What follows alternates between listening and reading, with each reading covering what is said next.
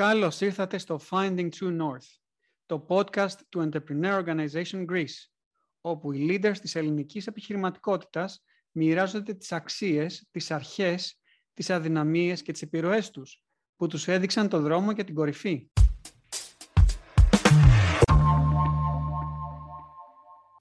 Καλημέρα και καλησπέρα σε όλους. Είμαι ο Ανδρέας Κωνσταντίνου, είμαι πρώην πρόεδρος του EO Greece. Το EO Greece είναι ένας οργανισμός επιχειρηματιών με στόχο την συνεχή εξέλιξη σε προσωπικό και επαγγελματικό επίπεδο και είμαι επίσης chairman και founder της Last Data.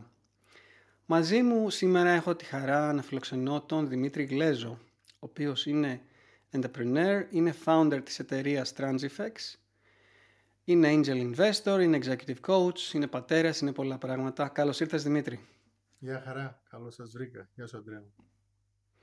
Δημήτρη, πες μας καταρχήν για την Transifex, γιατί δεν την ξέρουμε όλοι. Κάποιοι την ξέρουμε, κάποιοι λιγότερο. Για πες μας λίγα πράγματα.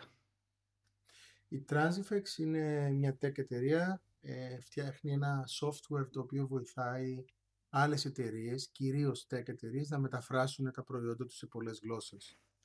Ε, συγκεκριμένα εξειδικεύεται σε, σε εταιρείες που έχουν content που αλλάζει πάρα πολύ γρήγορα, όπως π.χ. software εταιρείες και ε, παρέχει ένα σύστημα software as a service που βοηθάει αυτές τις εταιρείες να διαχειριστούν ε, όλο τον κύκλο των μεταφράσεών τους και να φέρουν ε, σε πολύ productive επίπεδο τη συνεργασία μεταξύ μεταφραστών, developers, marketers κλπ. Οπότε εταιρείες σαν την Viber, την Atlassian, την Eventbrite ε, χρησιμοποιούν το Transfix για να διαχειριστούν τον, τον κύκλο των μεταφράσεων τους για τα mobile apps, τα web apps, τα marketing site τους, documentation κλπ. Άρα δεν κάνετε εσείς τις μεταφράσεις, έχετε το, το marketplace, το, το δίκτυο ας το πούμε συνεργατών που κάνουν τις μεταφράσεις έτσι και εσείς το βοηθάτε όλη αυτή τη διαδικασία, αν κατάλαβα καλά. Σωστά, η εταιρεία είναι software εταιρεία, οπότε ε, οι πελάτες μας είτε φέρνουν τους δικούς τους μεταφραστές, είτε προσλαμβάνουν ένα γραφείο, μεταφραστικό γραφείο, είτε ζητάνε από εμάς να τους προτείνουμε κάποιο και όλη η δουλειά γίνεται μέσα στο Transfex. Οπότε αν αλλάξεις εσύ ας πούμε μια πρόταση α, στο site της EO, το Transfex βρίσκει αυτόματα ότι α, προσθέθηκε μια πρόταση στα αγγλικά, ενημερώνει τους μεταφραστές, γίνεται η μετάφραση μέσα στο soft, software, συγγνώμη, και μετά όλα το πολυγλωσσικό περιεχόμενο ξανανεβαίνει μέσα στο site και όλος αυτό το back and forth του content γίνεται αυτόματα. Μάλιστα και είσαι founder αλλά όχι CEO. Σωστά, η εταιρεία ιδρύθηκε πριν 12 χρόνια και εξαγοράστηκε τον Απρίλιο του 2022, πριν 8 μήνες. Πολύ ωραία. Και θες να μας πεις λίγο για το πώς φτάσατε εκεί και πώς ήταν ναι, όλη αυτή η ναι. εμπειρία της εξαγοράς; Ναι, ε, η εταιρεία ξεκίνησε καθαρά bootstrapped. Είχα 6.000 ευρώ από την υποτροφία του διδακτορικού μου που σταμάτω παράτησα και φτιάχτηκε η εταιρεία με πολύ λίγα κεφάλαια. Εντάξει, όταν φτιάχτηκε δεν υπήρχαν και investors στην Ελλάδα και για να μην και ήξερα και εγώ τι θα πει startup και VCs και αυτά. Οπότε έπρεπε πολύ γρήγορα να βρούμε πελάτες. Έτσι η εταιρεία ε, ε, δούλευα εγώ δύο δουλειές ε, και τα έσοδα από τις δουλειές μου και από custom development κάνανε fund το Transifex, το development του Transifex. Και μετά από περίπου ένα χρόνο αρχίσαμε να έχουμε πελάτες Intel, Dropbox, Nokia και φτάσαμε το 1 εκατομμύριο annual recurring revenue χωρίς εξωτερικούς επενδυτές. ε, και κάποια στιγμή συνειδητοποίησαμε ότι εντάξει, μπορεί να μεγαλώσει πιο γρήγορα η εταιρεία. Άρχισα να πηγαίνω και εγώ πιο συχνά στην Αμερική. Σηκώσαμε χρήματα από την NEA, μια top VC εταιρεία στον κόσμο. Η εταιρεία μεγάλωσε αρκετά πιο γρήγορα. Και πριν από περίπου 6 χρόνια έγινε κερδοφόρος η εταιρεία ξανά και τα τελευταία 6 χρόνια μεγαλώνει, μεγαλώνει μόνη της. Ε, και Εντάξει, ήταν πολύ ωραία τα, τα economics με τις εταιρείες και αυτά, αλλά μετά από 12 χρόνια σκεφτήκαμε και εγώ και το Διοικητικό Συμβούλιο δηλαδή και οι leaders της ομάδας ότι ίσως έχει νόημα να αλλάξουμε κάτι. Ίσως να αγοράσουμε μια εταιρεία, ίσως να κάνουμε merge, ίσως να, εξαγο... να μας αγοράσει μια εταιρεία εμάς, να δούμε πώς μπορούμε να πάμε στα επόμενα, στο επόμενο growth phase. Ε, και αρχίσαμε να κοιτάμε και προέκυψε η εξαγορά από τη συγκεκριμένη εταιρεία. Θες να πούμε λίγο πιο πολλά για το είδος της εξαγοράς, Αντρέα; Ε, μου ανέφερες προηγουμένως που συζητούσαμε ότι σας αγόρασε ένα search fund, το οποίο δεν το είχα ξανακούσει. Σωστά. Ε, τα search funds είναι ένα καινούριο όχημα ε, πάντων εξαγορών και το πώς δουλεύει είναι φανταστείτε δύο entrepreneur, έναν entrepreneur ή δύο entrepreneurs που είναι έμπειροι είναι άτομα που έχουν δουλέψει ας πούμε στο finance ή έχουν υπάρξει leaders ας πούμε σε εταιρείες και θέλουν να τρέξουν μια δικιά τους εταιρεία. Οπότε αυτό που κάνουν είναι βρίσκουν κάποιους επενδυτές και σηκώνουν ένα μικρό, μικρό fund, ξέρω εγώ 200.000 δολάρια ας πούμε, για να μπορέσουν να ζήσουν για δύο χρόνια για να βρουν μια εταιρεία να εξαγοράσουν. Οπότε μιλάνε με πολλές εταιρείες, μιλάνε με πολλούς entrepreneurs και τελικά διαλέγουν μια εταιρεία που θα εξαγοράσει αυτός ο entrepreneur και θα την τρέξει ο ίδιος. Και οι επενδυτές βάζουν και το υπόλοιπο κεφάλαιο που χρειάζεται, 10, 20, 50, 100 εκατομμύρια, να εξαγοραστεί η εταιρεία και οι entrepreneurs αυτοί, ο entrepreneur αυτός γίνεται CEO της εταιρείας και την τρέχει μέχρι το επόμενο βήμα, το οποίο μπορεί να είναι οτιδήποτε. Μπορεί να είναι μια άλλη εξαγορά, μπορεί να είναι IPO, μπορεί να είναι μια evergreen εταιρεία. Οπότε αυτό έγινε και η εταιρεία εξαγοράστηκε τον Απρίλιο του 2022 και ανέλαβε, ανέλαβαν δύο άλλοι αυτοί οι entrepreneur CEOs και εγώ, εγώ έφυγα από την εταιρεία και είμαι ενεργός advisor τους. Και ποιο ήταν το πιο δύσκολο κομμάτι σε αυτή την ε, πορεία της εξαγοράς των τελευταίων μηνών; Ε, κοίτα, fundamentally δεν ήταν πολύ δύσκολο για μας γιατί η εταιρεία ήταν πολύ κερδοφόρα. Τώρα δηλαδή στο τελευταίο χρόνο ήμασταν 25% κερδοφόροι και μεγαλώναμε 30% κάθε χρόνο. Ήταν πολύ υγιής η εταιρεία, οπότε δεν ήταν desperation move, κάθε άλλο. Δηλαδή, αν δεν έκανα αυτό το exit, το πιο πιθανό είναι να σήκωνα ένα, ένα δάνειο και να αγόραζα τους επενδυτές μου και να έτρεχα την εταιρεία για άλλα 10 χρόνια εγώ. Αλλά οπότε ναι, ήμασταν from a position of strength θέλω να πω για την εξαγορά. Ε, ίσως το πιο δύσκολο θα πω είναι μετά που, μετά που υπογράφηκε ας πούμε το letter of intent ε, το προσύμφωνο με, για την εξαγορά ένα search fund επειδή θα αναλάβουν οι entrepreneurs αυτή το leadership ρόλο θέλουν να βεβαιωθούν ότι η εταιρεία είναι σταθερή, η ομάδα θα τους στηρίξει, ξέρεις, και οι επενδυτές τους θέλουν να βεβαιωθούν ότι και αυτοί οι entrepreneurs μπορούν να τρέξουν την εταιρεία. Οπότε είναι σαν να κάνεις δύο βήματα μαζί, σε να, και, να, και, και να γίνεται εξαγορά και να βρίσκεις έναν άλλο CEO. Οπότε εμάς διήρκησε το due diligence και όλη αυτή η φάση γύρω στους 9 μήνες. Ήταν αρκετό δηλαδή. Αλλά εντάξει, η εταιρεία μεγάλωνε και ήταν ok. Απλά εντάξει, διήρκησε αρκετά μπορούμε, μπορώ να πω. Και, η ομάδα έχει μείνει όλη όπως, ε, όπως την άφησες; Με τον καινούργιο CEO. Ναι, όλο το leadership team είναι εκεί, όλη η εταιρεία είναι η ίδια, δεν έχει φύγει κανένα άτομο και συνεχίζουν να μεγαλώνουν και τα πάνε, τα πάνε πάρα πολύ καλά. Περίφημα. Το οποίο είναι μεγάλο πλεονέκτημα ενός acquisition αυτού του είδους, ότι η εταιρεία μένει όπως είναι, τα άτομα μένουν όπως είναι, το vision, το strategy συνήθως μένει πολύ, ή το ίδιο ή πολύ κοντά σε αυτό που είναι και δεν αλλάζουν πολλά πράγματα στην εταιρεία εκτός από τον CEO, το διοικητικό συμβούλιο και τους επενδυτές. Αλλά ξέρεις, το body της εταιρείας είναι ίδιο. Μάλιστα. Θέλεις να πάμε λίγο πίσω να μιλήσουμε και για σένα πώς ξεκίνησες, που γεννήθηκες, που πέρασες τα παιδικά σου χρόνια και πώς έφτασες να γίνεις founder και CEO. Αμέ, ε, γεννήθηκα και μεγάλωσα στην Κύπρο. Οι γονείς μου ήταν αρχιτέκτονες και είχα επαφή με υπολογιστές από μικρή ηλικία λόγω του αρχιτεκτονικού γραφείου. Πρώτος μου υπολογιστής ήταν ένας 8086 XT. Είχε η 16 MB μνήμη, δεν θυμάμαι τώρα. Δηλαδή κάτι, κάτι πολύ πανάρχια πράγματα σε σχέση που τώρα έχουμε ένα κινητό και ξέρεις, έχω εδώ ένα, ένα, ένα memory, ένα memory stick που το οποίο είναι 64 GB και είναι μικρότερο από τον ήχη σου. Πολύ εντυπωσιακό άμα το σκεφτείς. Ε, ναι, έγραφα κώδικα από αρκετά μικρός. Δεν ήμουν ποτέ φοβερός προγραμματιστής, αλλά πάντα μου άρεσε. Σπούδασα ΙΤΑ ύψιλον μηχανικός ηλεκτρονικών υπολογιστών στην Πάτρα. Ξεκίνησα ένα διδακτορικό στο Μάντσεστερ στην Αγγλία.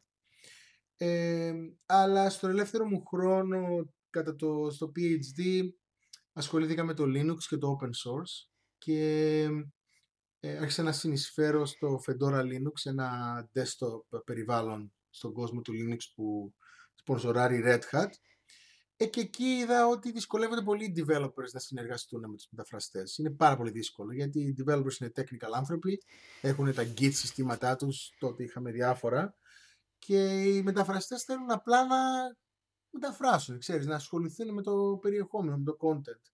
Εκεί έφτιαξα το Transvex εντελώς έτσι πειραματικά και εθελοντικά για το Fedora, για τη Fedora κοινότητα. Εκεί έγινε πολύ γρήγορα γνωστό. Ε, ομάδες σαν το Mozilla, το Firefox, το, το OpenOffice δείξαν ενδιαφέρον να το χρησιμοποιήσουν. Ε, και τότε σκέφτηκα ότι εντάξει μπορεί και να υπάρχει κάτι εδώ. Ε, απέριψα προσφορές από ε, εταιρείες σαν την Google και τη Red Hat για να φτιάξω την εταιρεία γιατί ήθελα πολύ να το δοκιμάσω. Ε, και εκ των υστέρων σκέφτομαι ότι καλά έκανα.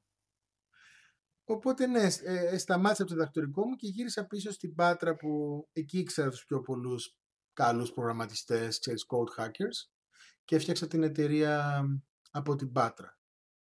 Εντάξει, fast forward μερικά χρόνια μετά, μεταφέραμε τα γραφεία στην Αθήνα γιατί είχαμε, είχε πιο πολύ κόσμο εδώ να, να, για να συνεργαστούμε. Και ναι, κάπως έτσι είναι η ιστορία της Transvex με λίγα λόγια. Και φτάσετε πόσα άτομα στο τέλος, δηλαδή όταν έφυγες εσύ; Γύρω στα 50 άτομα ήμασταν. Και ήσασταν στο ίδιο γραφείο, remote; Στο τέλος είναι full remote η εταιρεία και μάλιστα το γυρίσαμε remote πριν το COVID. Οπότε, εντάξει, δεν μας επηρέασε τόσο πολύ η αλλαγή δηλαδή κατά το COVID. Η εταιρεία ήταν, εντάξει, πάντα από την Ελλάδα, στα τα αρχηγεία ήταν στην Ελλάδα. Όταν πήγα στην Αμερική και σηκώσαμε τα, τα χρήματα από τους VCs, προσλάβαμε κόσμο στην Αμερική και ήμασταν περίπου 60% Ελλάδα, 40% Αμερική. Αλλά όσο η εταιρεία ορίμαζε και μπορώ να πω και η, η startup κοινότητα στην Αθήνα, στην Ελλάδα, άρχισαμε να προσλαμβάνουμε και marketing, sales, customer success στην Αθήνα, στην Ελλάδα και remote. Οπότε στο τέλος η εταιρεία όταν έγινε η εξαγορά ήμασταν ξέρω εγώ, μόνο πέντε άτομα στην Αμερική. 4-5 άτομα. Οπότε άλλαξε το mix, έγινε ξέρεις 90-10 ας πούμε. Και έπαιξε ρόλο, ότι ήσασταν, έπαιξε ρόλο ότι ήσασταν remote, σας έδωσε κάποιο πλεονέκτημα, άλλαξε κάπως την κουλτούρα της εταιρείας; Ε, σίγουρα, γιατί μπορούσαμε να προσλαμβάνουμε άτομα πιο καλά από, από όπου βρίσκονται. Επίσης, επέτρεψε στα άτομα να είναι πολύ πιο flexible με, το, με, την, με τη ζωή τους, την προσωπική τους τη ζωή, το οποίο είναι πάντα καλό, ρε παιδί μου, να, να μπορείς, ας πούμε, να πας σε ένα γιατρό χωρίς να το σκέφτεσαι, να μπορείς να πας στο πάρκο με το παιδί σου, ας πούμε, και μετά να δουλέψεις. Εφόσον βγαίνει η δουλειά, δεν υπάρχει κανένας λόγος να αναγκάσεις κάποιον να δουλεύει από ένα γραφείο. Εντάξει, having said that, κάποια άτομα προτιμούσαν να πηγαίνουν στο γραφείο, οπότε πάντα είχαμε ένα γραφείο στην Αθήνα και για meetings, ξέρω εγώ, και brainstorming sessions κλπ. Αλλά, ξέρεις, ήμασταν definitely remote first τα τελευταία τέσσερα χρόνια. Όταν ακούς για εταιρείες που ε, επιστρέψανε πάλι στο γραφείο ε, χωρίς επιλογή για remote working, τι σκέφτεσαι; Είναι, θεωρείς ε, μονόδρομο το remote ή υπάρχει είναι για συγκεκριμένες εταιρείε, συγκεκριμένους ανθρώπους; Κοίτα, ε, στο Transifex ένα από, μεγάλο, ένα από τα πέντε core values της εταιρείας ήταν be your whole self και πάντα πιστεύαμε και πάντα ε, δουλεύαμε στο να μπορεί κάποιος να είναι ολόκληρος στην εταιρεία. Και ολόκληρος σημαίνει να, να, να, να, να, να σεβόμαστε πάρα πολύ και τον προσωπικό χρόνο του άλλου. Ε, οπότε ταιριάζει πάρα πολύ με το culture της εταιρείας. Τώρα, αν μόλις ξεκινάει μια εταιρεία και μόλις έχουν σηκώσει ένα pre-seed round και πρέπει να πέσει πάρα πολύ δουλειά και πάρα πολύ brainstorming, νομίζω το να είσαι σε ένα κοινό χώρο είναι απαραίτητο. Αν δηλαδή ξαναξεκινούσα κάτι, θα, η, ομάδα, η core ομάδα θα ήταν στον ίδιο χώρο. Ειδικά αν πάμε να φτιάξουμε ένα product, θα κάνει disrupt, ένα μεγάλο industry κλπ. Ε, αλλά από την άλλη υπάρχουν πάρα πάρα πολλές πολύ successful εταιρείες που τα καταφέρουν πάρα πολύ καλά remote. Οπότε για το transfer δεν θα μπορούσα να σκεφτώ κάτι άλλο, αλλά μπορώ να καταλάβω γιατί κάποιες πολύ μικρές ομάδες που πάνε να κάνουν κάτι truly disruptive που θέλει πάρα πολύ δουλειά και brainstorming και ξέρεις, συνέχεια να ανταλλάσσουμε ιδέες, πώς το να είσαι στο ίδιο χώρο βοηθάει πάρα πολύ. Η δικιά μου η άποψη είναι και εμείς είμαστε fully remote. Ε, δεν έχω δει διαφορά απόδοσης σε στιγμές που τα πράγματα τρέχουν ρολόι και σε στιγμές κρίσεων, γιατί σε στιγμές κρίσεων θα πέσουν όλοι πάνω σε, σε meetings και σε conference calls, ε, αποδοτικά φυσικά, για να λύσουν το πρόβλημα. Η, η διαφορά που έχω δει είναι καθαρά στο τι είδους ανθρώπους μπορώ να φέρω στην εταιρεία. Δηλαδή θεωρώ ότι είναι, υπάρχουν πάρα πολλοί άνθρωποι και έξω οι οποίοι εκτιμούν την ελευθερία του να δουλεύω όποτε θέλω και όπου θέλω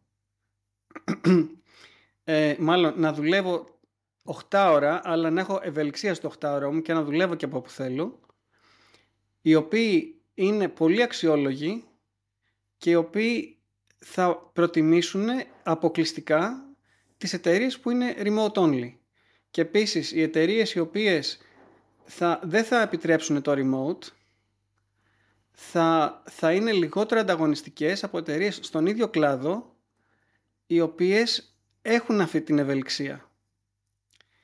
Και παρότι πολλές εταιρείες πήγανε πίσω μετά τον COVID και λένε όχι θέλουμε να, να είσαστε στο γραφείο πιστεύω ότι θα γίνει επιταγή του κάθε industry αυτό. Δηλαδή ότι εφόσον οι ανταγωνιστές σου μπορούν να προσλάβουν από οπουδήποτε θα αναγκαστείς και εσύ να ανοίξεις τους ορίζοντες σαν εταιρεία ε, και να προσλάβεις ανθρώπους έξω από, την, ε, από, τη, από εκεί που έχεις γραφεία. Γιατί απλά δεν είσαι ανταγωνιστικός πλέον.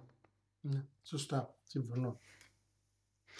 Ε, Δημήτρη, να, ήθελα, να, ήθελα να δούμε λίγο το, το δικό σου ταξίδι της επιχειρηματικότητας. Καταρχήν, το να ξεκινήσεις κάτι δικό σου ε, ήταν κάτι φυσικό για σένα, το έχεις δει, είχες ανθρώπους, ανθρώπους στο περιβάλλον σου που το είχαν ξανακάνει, ε, ένιωσες άνετα παίρνοντας αυτό το ρίσκο, ήταν κάτι ξένο για σένα, πώς, πώς το ξεκίνησε όλο αυτό, πώς ένιωσες; Ε, έχει ενδιαφέρον γιατί μεγάλωσα στην Κύπρο και οι γονείς μου είχαν ένα δικό τους αρχιτεκτονικό γραφείο και τα πράγματα ήταν πολύ δύσκολα οικονομικά για μας καθώς μεγαλώναμε. Δηλαδή υπήρχαν challenges και κάποια στιγμή αναγκαστήκαν να μετακομίσουν στην Ελλάδα και γίνανε υπάλληλοι και ξαφνικά ήταν λίγο πιο καλά τα πράγματα για την οικογένεια και λίγο πιο...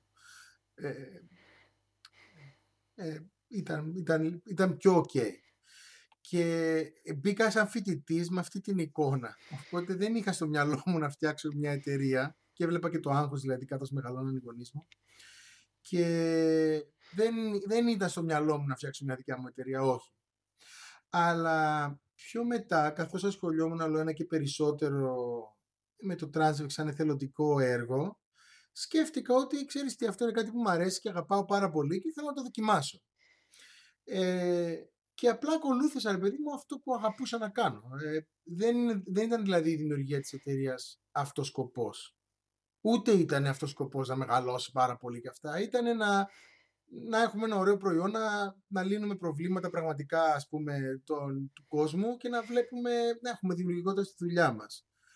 Ε, σιγά σιγά προέκυψε το entrepreneur ταξίδι ε, τελικά έγινα single founder ενώ έψαχνα co-founders δεν έβρισκα στην αρχή, δεν κατάφερα να βρω ας πούμε co-founders παρόλο που είχα πολύ καλή founding team και ε, ο Diego ένα άτομο που ήταν από την αρχή μαζί μας έμεινε μέχρι το τέλος της εταιρείας μαζί και στις 10 χρόνια στην εταιρεία ε, παρόλα αυτά ξέρεις ε, ναι, δεν ήταν αυτός σκοπός η, η ίδρυση της εταιρείας.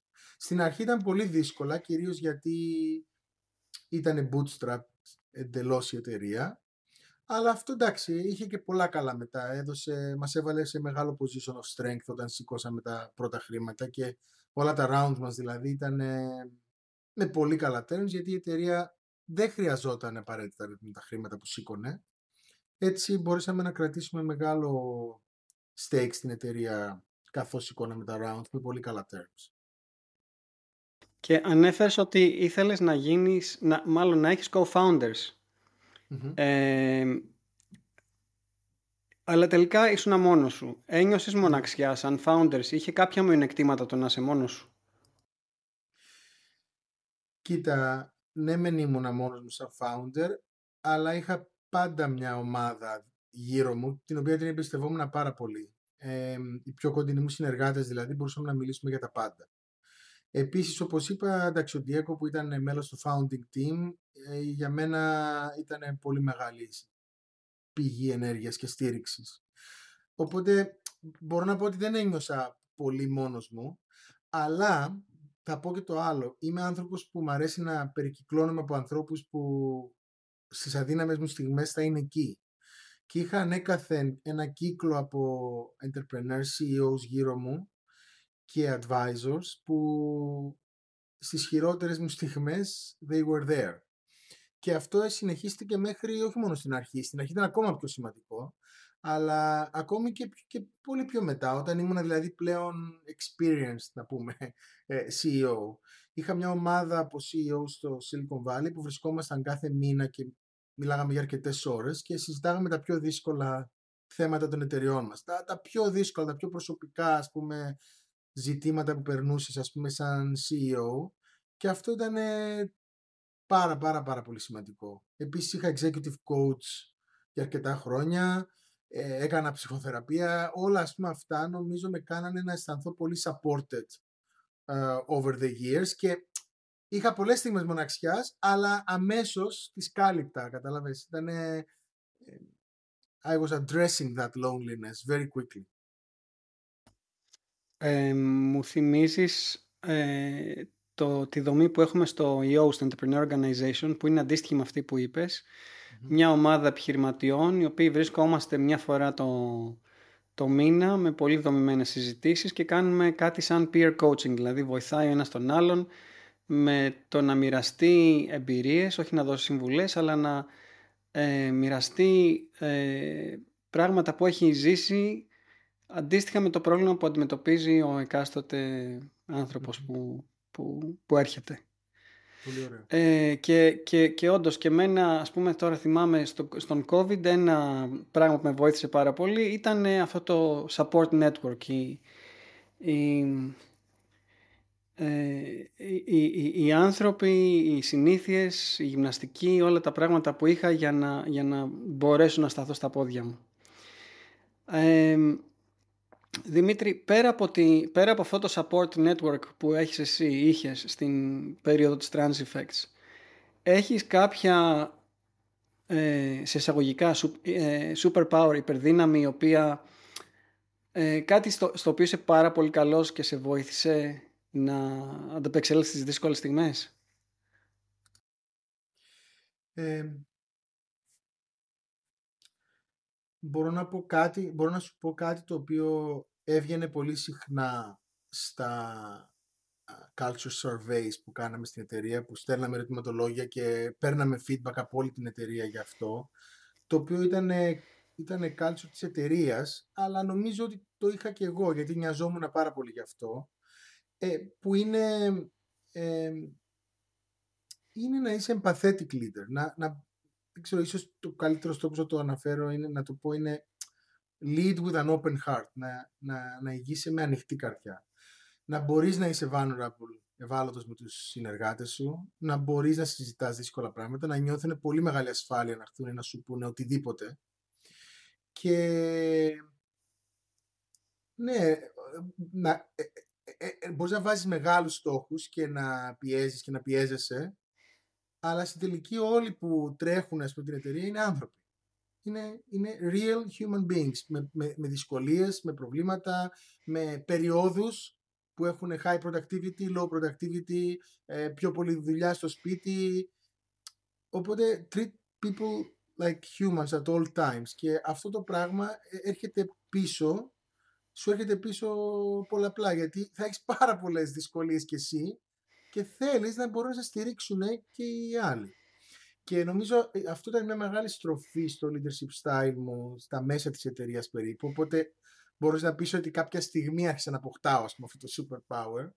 Γιατί στην αρχή νόμιζα ότι όλα εξαρτώνται από μένα, ότι το ότι είναι weak το strategy της εταιρείας ή το strategic roadmap φταίω εγώ και άρχισα κάπως και εγώ να μπορώ να είμαι πιο ευάλωτος με τους συνεργάτες μου και να, να ζητάω real help και να εκμεταλλεύομαι ή να χρησιμοποιώ ας πούμε, τα strengths του κάθε συνεργάτη μου για να καλύπτουν τα δικά μου weaknesses. Και αυτό χρειάζεται μεγάλο vulnerability για να το παραδεχτείς και να ζητήσεις τη βοήθεια. Και νομίζω αυτό, αυτό με βοήθησε πάρα πολύ εμένα, πάρα πάρα πολύ σαν leader. Και εντάξει, μπορεί να το δεις κιόλας ότι οι, οι συνεργάτες, οι, οι leaders, οι managers στην εταιρεία, ας πούμε, το Transifex, ξέρεις, έχει άτομα που είναι εκεί πέρα για 10 χρόνια, 9, 8, 7, ας πούμε, περισσότεροι engineering leads, engineering managers είναι στην εταιρεία για πάρα πολλά χρόνια και νομίζω παίζει πάρα πολύ σημαντικό ρόλο αυτό. Ε, μιλώντας για ενσυναίσθηση σαν, σαν leader, είναι κάποιο περιστατικό που θυμάσαι που σου έχει, σου έχει μείνει; Ε, ναι, μπορώ να σου πω ένα. Ήταν μια περίοδος η οποία το Transvex μεγάλωνε. Είχαμε σηκώσει το Round A μας και μελετάγαμε να σηκώσουμε το Round B. Ήταν είτε να σηκώσουμε το Round B είτε να γίνουμε profitable. Και αποφασίσαμε τελικά να γίνουμε profitable, το οποίο απαιτούσε ένα μικρό downsizing της εταιρείας και να γίνουν cut κάποια expenses. Και είχαμε κάνει, είχα, είχα κάνει μια πολύ μεγάλη πατάτα κάποια στιγμή που ήταν λίγο πριν πάρθει αυτή η απόφαση προσλάβαμε ένα άτομο το οποίο, το οποίο ήταν ένα φοβερό άτομο, πολύ ταλαντούχο άτομο και ήμασταν πολύ περήφανοι που το βρήκαμε αλλά μετά την απόφαση δεν μπορούσαμε να το κρατήσουμε το οποίο ήταν πολύ πολύ πολύ αφελής ατσούμπαλη κίνηση ε, να, να, να κάνω και να κάνουμε. Και εντάξει, ήταν πάρα, πάρα πολύ δύσκολη ας πούμε, αυτή η απόφαση. Έπρεπε να γίνει γιατί ήταν θέμα επιβίωσης της εταιρείας κάπως και να γίνει το transition καλά και να προστατεύσουμε τους υπόλοιπους που μένουν. Αλλά είναι δύο εβδομάδες μετά που προσλάβαμε κάποιο άτομο, έπρεπε να του πούμε ότι δεν μπορούμε να σε κρατήσουμε. Το οποίο ήταν. What a blunder. Εντάξει, και ήταν πάρα πολύ δύσκολο πούμε, αυτό και έπρεπε, έπρεπε αυτή η συζήτηση να γίνει και αυτή η κίνηση να γίνει με πολύ μεγάλο σεβασμό πούμε, στο άτομο που άφησε τη δουλειά του, άφησε τη ζωή του με οικογένεια να έρθει στο Transifex. Και νομίζω ο καλύτερος τρόπος να στηρίξεις ένα τέτοιο άτομο είναι να κάνεις ό,τι μπορείς για να το βοηθήσεις να get over it. Εντάξει, δηλαδή εγώ έκανα reach out σε 50 CEOs για να, να, αν θέλουν να πάρουν αυτό το άτομο, έτσι πολύ σεβαστό severance πακέτο. Ε, έτσι, μπορεί κάποιος άλλος να έλεγε, ε, σιγά, εντάξει, πήρε το ρίσκο, το ήρθε σε startup. Εντάξει, αυτό είναι βλακίες. You have a human being across you που σε εμπιστεύτηκε για τη ζωή του, για τη ζωή της οικογένειάς του, ξέρεις, για τους στόχους του. Ε, ναι, και θυμάμαι δηλαδή, ξέρω, θυμάμαι ότι ήθελε, ήθελε πολύ έτσι, δουλειά και αγάπη για να το κάνεις ας πούμε αυτό καλά και δεν πήγε καλά, πώς να το πω, δηλαδή ό,τι και να κάνεις έχεις κάνει ζημιά, έχεις κάνει πατάτα. Ε, αλλά ναι, θυμάμαι προσπάθησα πάρα πολύ για να try to make it right. Και τι έμαθες από αυτό, θα κάνεις κάτι διαφορετικά; Το, το σίγουρο και αυτό που συζητάω ας πούμε, με κάποιους από τους CEOs που, που δουλεύουμε μαζί ε, σαν advisor είναι αν χρειαστεί καταρχάς πρέπει πάντα η εταιρεία να έχει πολύ δυνατό optionality. Αν δηλαδή κάτι που σχεδιάζεις δεν γίνει πρέπει το plan B να είναι painless, να μην είναι κάτι τραγικό. Οπότε το ότι εμείς αργήσαμε τόσο πολύ να πάρουμε την απόφαση κατά πόσο θα σηκώσουμε round B ή θα, ή θα γίνουμε profitable και αφήσαμε ας πούμε στην εταιρεία 4 μήνες runway ήταν τεράστιο λάθος έπρεπε να είναι 12 μήνες run.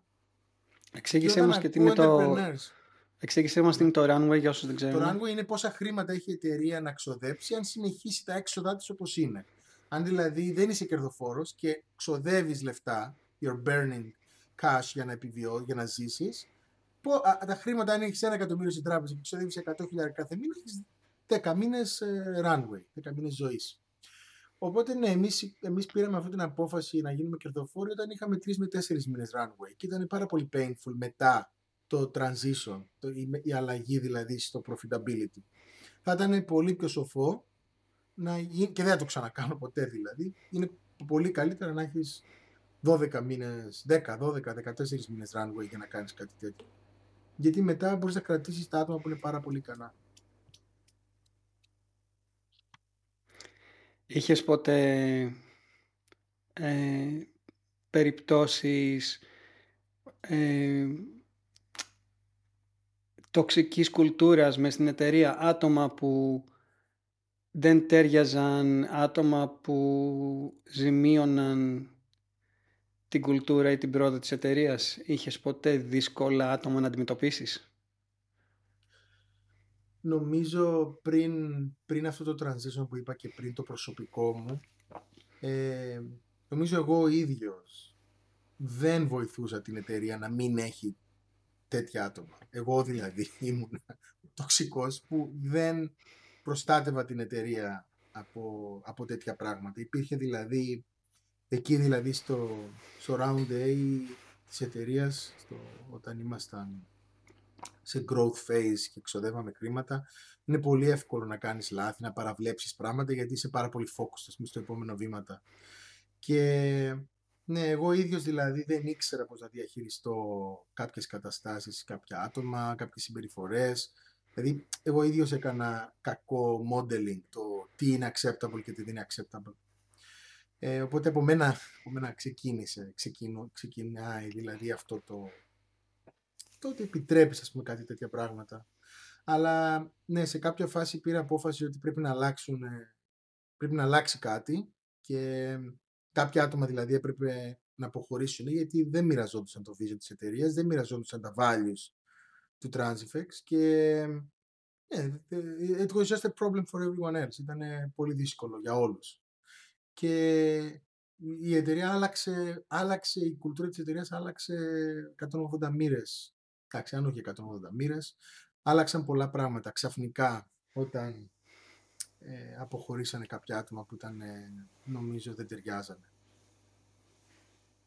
Ακούω ότι μια εσωτερική αλλαγή δικιά σου στον τρόπο που βλέπεις τους ανθρώπους και τους ανθρώπους με τους οποίους συνεργάζεσαι οδήγησε σε ένα μετασχηματισμό της κουλτούρας από κάτι που τώρα, για το τώρα αισθάνεσαι άσχημα στον τρόπο που σκεφτόσουν σε κάτι για το οποίο αισθάνεσαι περήφανος.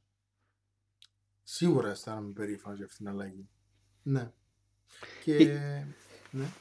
Οι υπάλληλοι σου, δηλαδή οι άνθρωποι στο leadership team σου τώρα, άμα τους ρωτούσα ο Δημήτρης τι είναι για σένα με μία, δύο, τρεις λέξεις, τι, τι λέξεις θα χρησιμοποιούσαν; Α, δεν ξέρω. Δύσκολη ερώτηση.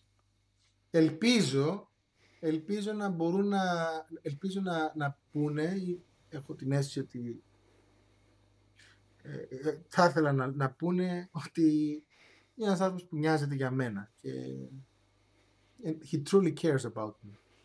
Μάλιστα κάποια στιγμή ένα, ένα βιβλίο το οποίο λάτρεψα και άλλαξε πάρα πολύ την εταιρεία το Transifex και εμένα σαν leader είναι το Radical Candor από την Kim Scott που δούλευε στη Google και στη Facebook κάτω από τη Shelly Sandberg και μιλάει για το ότι σαν leader και σαν colleague μπορείς ταυτόχρονα και να νοιάζεσαι για κάποιον πάρα πολύ και να είσαι πολύ direct.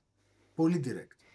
Που μερικές φορές αυτό θεωρούμε ότι είναι λίγο αμοιβαίως αποκλειόμενο. Ένα, το πιο απλό παράδειγμα είναι άμα κάποιος εξής έχει λίγο φαγητό στα δόντια του που νιώθεις άσχημα να του το πεις. Αλλά, ε, so you're, you're empathetic to their feelings, αλλά στην πραγματικότητα τους κάνεις κακό. Με το να μην τους πεις, ξέρεις τι έχεις κάτι στα δόντια σου. Είναι ένα πολύ απλό παράδειγμα της καθημερινότητας. You, you, you, μπορείς να νοιάζεσαι πολύ για τον άλλον και να είσαι direct. Μη σου πω ότι για, το πραγματικό caring είναι να του το πεις. Παρόλο που μπορεί να το στεναχωρήσει. Ε, οπότε ε, ζήτησα από την ομάδα μου πολύ ανοιχτά σε ένα leadership meeting κιόλας που ήταν όλοι μαζί να με κάνουν rate ο καθένας στο πόσο καλά, πόσο από το 1 μέχρι το 5 νοιάζομαι πραγματικά για τον άνθρωπο και πόσο από το 1 μέχρι το 5 είμαι direct. Είμαι εντελώς direct, άφοβα. Και έκανα rate ψηλά στο caring personally, αλλά δεν έκανα rate πολύ ψηλά. Ξέρω, ήταν 2,5-3 στα, 10, στα 5 στο being direct. Ε, και αυτό ήταν μια μεγάλη, ξέρεις, ζήτησα ας πούμε από όλους, τους είπα ότι από εδώ και πέρα θα το δουλέψω, το αλλάξω αυτό. Και όποτε δείτε κάποια στιγμή που δεν είμαι αρκετά direct, θέλω να μου το πείτε αμέσως, γιατί είναι κάτι που θέλω να δουλέψω. Και τότε έγινε μια μεγάλη αλλαγή νομίζω και σε μένα σαν leader και στην εταιρεία. Και τελικά όλο, όλο το leadership team διάβασε το βιβλίο και είναι ένας, ε, ε, άλλαξε πάρα πολύ τον τρόπο που κάνουμε τα πράγματα στο Transfix. Πλέον δηλαδή δεν είναι αποδεκτές κάποιες συμπεριφορές που δεν, είναι, δεν δείχνουν σεβασμό στους συνεργάτες σου και and you can call it out and you should call it out. Και τώρα όταν κοιτάς πίσω, τι είναι αυτό για το οποίο είσαι περισσότερο περήφανος; Για το έργο αυτών των 12 χρόνων. Καταρχάς είμαι πολύ περήφανος για το impact που είχαμε με τους πελάτες μας και στην αγορά, στο industry. Ε, είμαι περήφανος για τις εταιρείες που κάναμε serve για το προϊόν. Δηλαδή το ότι καταφέραμε, ας πούμε, ξεκινώντας από την Πάτρα και την Ελλαδίτσα, να φτιάξουμε το κορυφαίο προϊόν μετάφρασης για software developers. Εντάξει, αυτό είναι κάτι που με κάνει πολύ, πολύ περήφανο.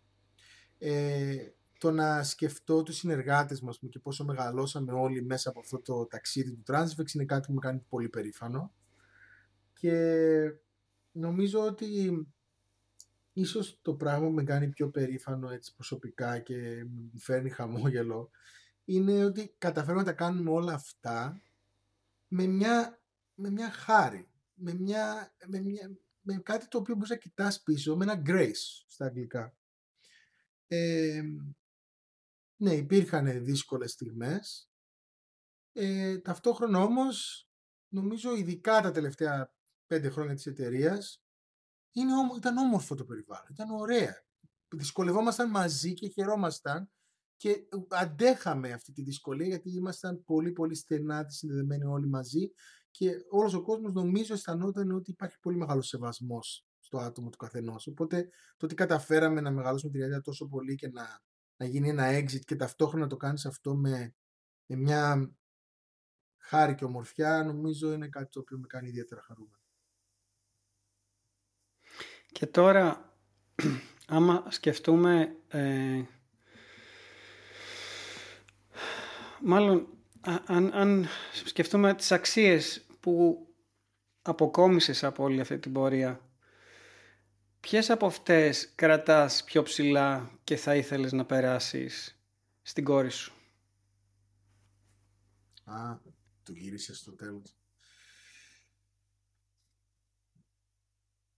Ε, νομίζω, θα το απαντήσω πρώτα για την κόρη μου, για τη Μάγια. Ε, νομίζω ένα πράγμα που προσπαθώ και εγώ και η γυναίκα μου, η Δίκη, που είμαστε πολύ aligned στο πώς αλώνουμε και τι αρχές περνάμε στη, στη μικρή, το να, το να μπορείς να είσαι unapologetically you και να μην νιώθεις ντροπή και να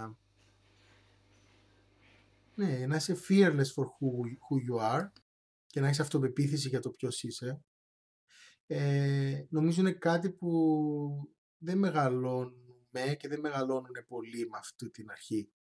Είναι πολύ δύσκολο. Η ντροπή δηλαδή είναι κάτι, η ντροπή το, το να νιώθεις άβολα για σένα, το impostor syndrome, όλα αυτά τα οποία είναι πολύ κλασικά στον τρόπο που ζούμε, ε, είναι πράγματα τα οποία βασίζονται πάρα πολύ στο πόσο άνετος είσαι με το ποιος είσαι. Το οποίο εντάξει, πολλοί κόσμοι που κάνει ψυχοθεραπεία προσπαθεί να δουλέψει αυτό το πράγμα. Ε, οπότε είναι κάτι το οποίο το δουλεύουμε πάρα πολύ και έχει σχέση και με το value που είπα πριν της εταιρείας, το be your whole self το οποίο ήταν ε, ένα από τα πέντε values ε, του Transifex μαζί με το να είσαι πάρα πολύ καλός συνεργάτης των άλλων, να μεγαλώνεις συνέχεια, να κάνεις advocate για τον πελάτη και να, να κάνεις πραγματικά own το ρόλο σου και ε, τη δουλειά σου και το, το, το, την ευθύνη σου πούμε, στην εταιρεία και στο ρόλο σου. Αλλά ναι, το, αυτό το να είσαι ο, να φέρνεις όλο τον εαυτό στη δουλειά και να είσαι unapologetically you αυτό θα κρατούσα ίσως. Και για να κλείσουμε Δημήτρη, μία ελπίδα και ένας φόβος που έχεις για το μέλλον. Ε, ένας φόβος που έχω, ίσως σχετίζεται με αυτά που είπαμε, είναι δεν θέλω, για, βλέπω, όταν βλέπω οι άνθρωποι κάπως να απομακρύνονται ο ένας από τον άλλο και να, να, να, να μπορεί να είναι βίαιοι ο ένας τον άλλον, ειδικά σε εργασιακά περιβάλλοντα και αυτά, ε, εμένα με δυσκολεύει πάρα πολύ και βλέπω ότι σε κάποιες χώρες όπως στην Αμερική πολλές φορές αυτό το να είμαστε βίαιοι και να μην επιτρέπουμε στον άλλο να είναι αυτός του με δυσκολεύει πάρα πολύ. με δυσκολεύει πάρα πολύ νομίζω. Δηλαδή μας κόβει πολύ μεγάλο κομμάτι ας πούμε της προοπτικής και του, του opportunity που έχει, έχει η ανθρωπότητα. Οπότε το φοβάμαι πότε το βλέπω αυτό το non-acceptance ε, το, την αντίσταση ας πούμε στο diversity. Όλο αυτό το πράγμα εμένα με δυσκολεύει πάρα πολύ. Ε, η ελπίδα η ελπίδα και κάτι που με κάνει χαρούμενο Εντάξει, βλέπω την entrepreneur σκηνή και τη startup σκηνή στην Ελλάδα να αναπτύσσεται πάρα πολύ. Αυτό με κάνει πολύ χαρούμενο. Βλέπουμε δηλαδή πολύ ωραίες εταιρείες που γεννιούνται. Ε, ανθρώπους ας πούμε με πάρα πολύ όρεξη που δουλεύουν και φοβερές ιδέες και ανθρώπους που φαίνεται ότι έχουν την ενέργεια να το, να το κυνηγήσουν. Αυτό με κάνει, μου φέρνει πολύ χαρά και, και ελπίδα. Και αν μπορώ να πω ακόμη ένα δεύτερο, βλέπω, βλέπω ότι πολλοί κόσμος είναι πολύ πιο ανοιχτός να μιλάει ας πούμε, για τις δυσκολίες. Εξού και αυτό το podcast που μιλήσαμε πολύ για δυσκολίες. Και με κάνει πολύ χαρούμενο να μπορούμε να μιλάμε και παρά να ωρεοποιούμε ξέρεις, τα πράγματα, το parenthood, ξέρεις, όλοι λένε είναι φοβερό να είσαι γονιός. Είναι πάρα πολύ δύσκολο να είσαι γονιός και πρέπει να μπορούμε να το πούμε αυτό το πράγμα. Είναι πάρα πολύ δύσκολο να φτιάξεις εταιρεία και να τρέξεις εταιρεία και να είσαι leader σε μια εταιρεία και να είσαι manager σε μια εταιρεία startup ε, και χαίρομαι γιατί μπορούμε να τα συζητάμε αυτά τα πράγματα και ο κόσμος είναι πιο ανοιχτός να συζητιούνται ανοιχτά. Και αυτό προσπαθώ να κάνω και στο, σε αυτό το podcast, έτσι, να μιλάμε για τον άνθρωπο και όχι για τα, τόσο πολύ για τα επιτεύγματα, γιατί τελικά η πορεία του ανθρώπου, οι αδυναμίες, οι δυσκολίες που περνάει, ε, είναι πράγματα τα, με τα οποία ταυτιζόμαστε πιο εύκολα καταρχήν και από τα οποία παίρνουμε πιο εύκολα μαθήματα παρά από τις επιτυχίες του άλλου, τις οποίες κάποιοι θεωρούν ότι μπορούν να τις αντιγράψουν, αλλά τελικά αυτό που μπορείς να μιμηθείς και να ακούσεις και να αντιγράψεις σε κάποιο βαθμό είναι οι αρχές και οι αξίες και τα, τα, τα μαθήματα ζωής. Έτσι, ναι, είναι σαν το ποίημα του Καβάβη την Ιθάκη. δεν μπορείς να μιλάς μόνο για την Ιθάκη, είναι γεμάτη γεμάτη περιπέτειες ας πούμε η πορεία μέχρι εκεί και τέρατα και τελικά αυτό κάνει τον προορισμό να, να αξίζει. Σε μια ταινία στο Vanilla Sky έλεγε αυτός ο φίλος του Tom Cruise έλεγε Without the bitter, the sweet, the sweet ain't the sweet. Χωρίς το πικρό, το γλυκό δεν είναι γλυκό. Ε, και ναι, υπάρχουν πολλά πικρά τα οποία κάνουν τα γλυκά ακόμα πιο εύγευστα. Και με αυτή την ε, γλυκιά νότα, Δημήτρη Κλέζο, να σε ευχαριστήσω πάρα πολύ που ήσουν εδώ σήμερα μαζί μας και για τα μαθήματα ζωής και για την πορεία της ζωής σου που μοιράστηκες ευάλωτα, τρυφερά και με πολύ αγάπη. Εγώ ευχαριστώ, Αντρέα. Ευχαριστώ πάρα πολύ.